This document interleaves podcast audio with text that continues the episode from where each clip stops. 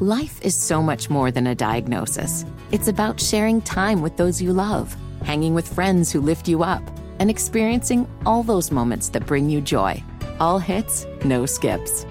Learn more about Kisqali Ribociclib 200 milligrams at kisqali.com and talk to your doctor to see if Kisqali is right for you.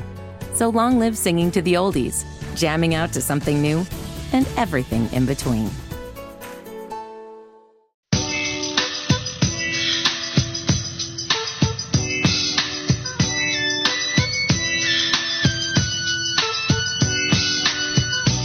Can tell you that with one of the best hip hop songs of all time, or at, least cherished, that we're playing here, there's only one guy I think of anytime I hear Ain't Nothing But a G Thing, and that is the G Man himself, Mike Gminski, former Duke basketball player and longtime ACC basketball analyst. He joins us now on the Bodyworks Plus guest hotline. G Man, is that the song that you've heard most of your radio hit life? Is that the one that you hear constantly to the point where now you can sing it word for word?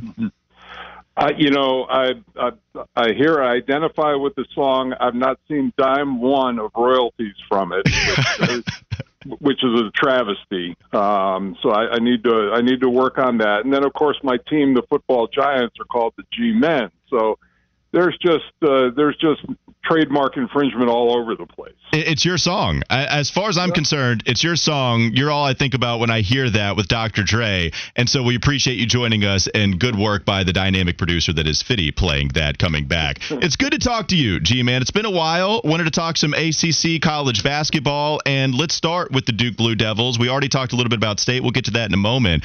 But the Blue Devils, they hung on last night against the Notre Dame Fighting Irish. That was after a two-game losing streak. They lost to Miami. They lost the tough one against Virginia. Right now, just overall, how are you feeling about the Duke Blue Devils heading in to what is going to be the last little stretch of the regular season? Um, you know, I they're they're kind of I think they're they're unfortunately still trying to uh you know to find themselves. They had some injury issues early. Um you know, I, I think Filipowski's been fabulous. Uh, and, uh, you know, he's had a terrific season. He's been pretty consistent all the way through. He's been, you know, by far the best of the freshmen um, that they have in. Uh, you know, their their thing is has been guard play, and you know, in this in this day and age, the, you've got to have a really good backcourt and wings to compete. And uh, you know, and Roach has been good, and Proctor is getting better, but um, you know, it's just it's not that they're not as good as the other backcourts around the league. If you want to really get into comparisons. Well, and then you talk about Jon Scheyer, who has been compared a lot to Hubert Davis within his first year because of some of the mm-hmm. similarities, of course, between Duke and North Carolina, first year guys taking over for legendary coaches. You know, Mike, how much do you think that Duke has suffered and or even benefited from Jon Scheyer's first year with the job that he's done? Well, uh, you know, I, I I will refer to the play at the end of the Virginia game, and um, you know, if if Kay is on the sideline, uh, yeah, you know, who knows how that call is made? Uh, you know, if Roy Williams is on the sideline, how is that call made? And you know, this is a part of the the referee's thing. I mean, they're looking over there and they're not seeing Hall of Fame guys. And these are you know two coaches who I think are going to do very very well. And but they've got to you know they've got to earn that respect. It just doesn't come with sitting uh, one seat over as both of them have moved. So you know, that being said, uh, you know, I think Jon is, and the thing with both of them, with he and Hubert, they were involved heavily in the recruiting process before they made the transition to head coaches. So they, they really haven't dropped off at all with regard to that. I don't expect that to happen. So they're going to continue to get talent. Mike, Wes Bryant here, and I was going to ask you so far, we're down the stretch of this ACC season. The tournament is on the horizon. What has been the biggest surprise and the biggest disappointment for you thus far? Wes, um, I think the way Clemson is playing right now is a bit of a disappointment. Uh, they were, you know, at the top of the league for most of the first half of the season. They've lost three in a row, and they're have, you know, trouble having trouble finding to get you know, get some traction. Um, I, you know, I really well. One, I thought Notre Dame was going to be a lot better than two and thirteen, um, and but they just they can't defend anybody, so that's been the you know their biggest issue. Um, you know, North Carolina at eight and seven, Duke at nine and six. Uh, you know, North Carolina started the year ranked number one, and I remember I did their second game, and Hubert was really downplaying that, as as well he should. I mean, that was a team last year that was never ranked number one, um, caught fire at the right time. Brady Manek was a huge part of what they did, and you know, him leaving uh, expose some things. So um, you know that. So as but as far as surprises, Pitt, you know, right at the top of the list. I think that you know they start out one and three, but Jeff Capel has done a fabulous job turning them around. And NC State, um, you know, they they lose at Syracuse last night, but they are playing extremely well, and they're they're a dangerous team come tournament time.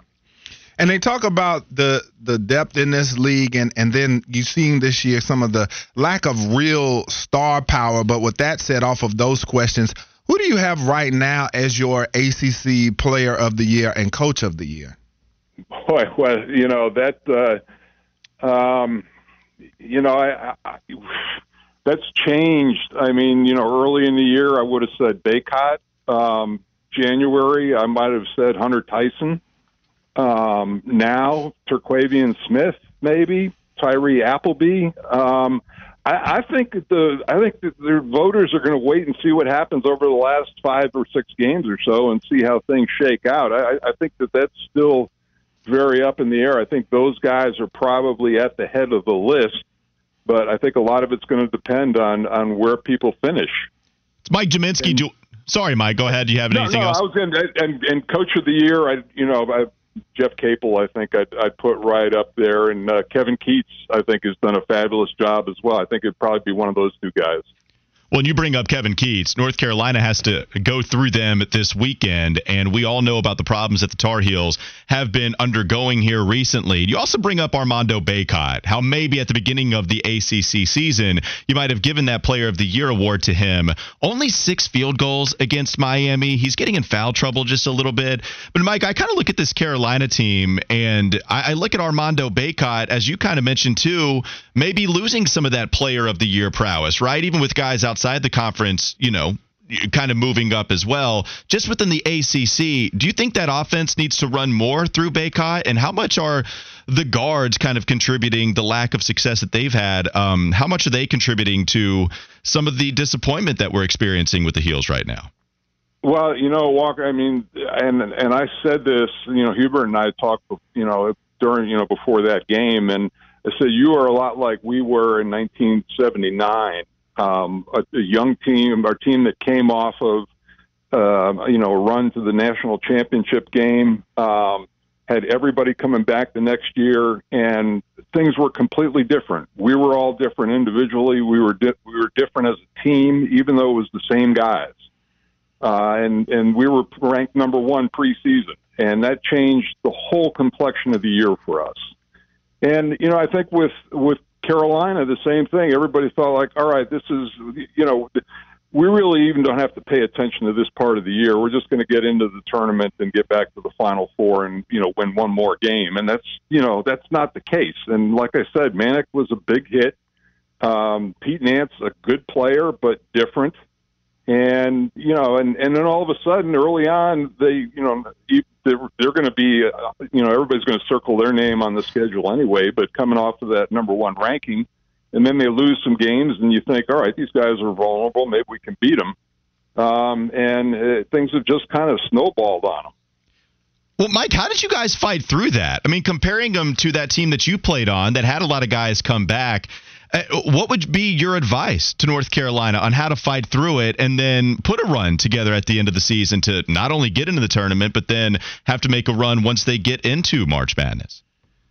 Walker, I don't, I don't know that I can give any good advice because we we we did get to the ACC championship game and lost to North Carolina. Dudley Bradley was the MVP and had a you know a great great tournament and then we had injuries and, and, and illness, and we lost in the first round of the NCAA tournament um, to, to you know to St. John. So I don't know that I could provide any great answers for them. Um, it's just you know, and then uh, you know I I don't know as far as internal dynamics and this goes across the board for college basketball, what the NIL has done to the dynamic in the locker room. You know, with what guys are making, who's making what, and you know who's making more than me. Um, I don't know if that's played an issue, but I got to think that it's a factor. Mike, turning the page and looking at the Wake Forest Demon Deacons, they sit nine and six uh, in the ACC, seventeen and nine overall. Uh, what's are your thoughts about this team as they look to be each week on the cusp, in or out, bubble wise, as far as the NCAA tournament goes? And what type of chance do you give them going into Miami for a big game this Saturday? Yeah, I, I think, and I'm going to be calling that game actually, um, and uh, looking forward to it. Um, you know, I, I think they're they're big three, and this is going to, it's going to be a, a really good matchup in the backcourt. Um, you know, Tyree Appleby is uh, having a terrific season. Uh, a little bit of a high volume shooter, but uh, you know he can put points up. And then Monsanto, a really good three three point threat, and Cam Hildreth um, is really really improved from last year. So those those guys are all going to have to have really good games. And then you know the Isaiah Wong and and Nigel Pack in the backcourt for Miami are they're they're really dynamic, really solid. They've meshed well with Pack coming in this year. And Jordan Miller is very much a, an X factor, and North Carolina found that out the other night. Uh, it was a, a big part of that win. And then, Mike, as we head into the tournament, the ACC tournament that is. I mean, does this mm-hmm. have a propensity to be one of the best that we've seen as far as a parity standpoint? Do you have your finger on who you think could win it, or is this tournament just going to be just up in the air as far as who can win it? Yeah, I, you know, the thing that I've said about this year that there's no great team. Um, and I think that Virginia and Miami have, have separated themselves a little bit. Uh, I'm going to be curious to see that uh, the double bye, who gets that? I mean, I think Pitt is is in Virginia and Miami, but then it's going to be, I think, between Clemson and NC State as to who gets that double bye into Thursday. You know, I think the bottom six is set for Tuesday, um, and then it's just going to be a you know who gets hot, um, you know, and who's who's got some depth to get through uh, to get through that game. But I, I think this year, more maybe so than any, that double bye is really going to factor in heavily. Mike, do you have an opinion on whether this is actually a good thing for the ACC to have all this parity, or are you a guy that kind of like some of those blue bloods like Duke, like North Carolina, mm-hmm. resembling more so teams of the past where you absolutely consider them a championship contender year in and year out? Well, I mean, you have to you have to put Virginia in that category. Yeah, that's true. I mean, you know, they've got a they've, they've won a national championship. They're in the top twenty consistently. Tony Bennett's done a fabulous job there. You know, the thing is, Walker, that the national perception of the conference, for better or for worse, is based on Duke and North Carolina. If they're having the year like they're having this year, and with the coaching change and everything, the the, the perception of the league is it's having a down year. Um, whereas you know it, it's really competitive. You know who's going to win the ACC tournament? I have no idea. Um, but and and that's that's going to be the fun of Greensboro this year, I think. Um, but that's ju- that's just the fact that those you know you you look at the ACC from afar and all right what are north carolina and duke doing and they're not in the top 25 which I, historically has rarely happened uh, and and the rest of the league suffers as a result that's Mike Gminski, the G Man, joining us on the Bodyworks Plus guest hotline here, Wes and Walker Sports Radio 927 WFNZ. Mike, it's so great to catch up with you, man. Thanks for talking uh, college basketball with us, and uh, we'll speak again soon. Thanks, Mike.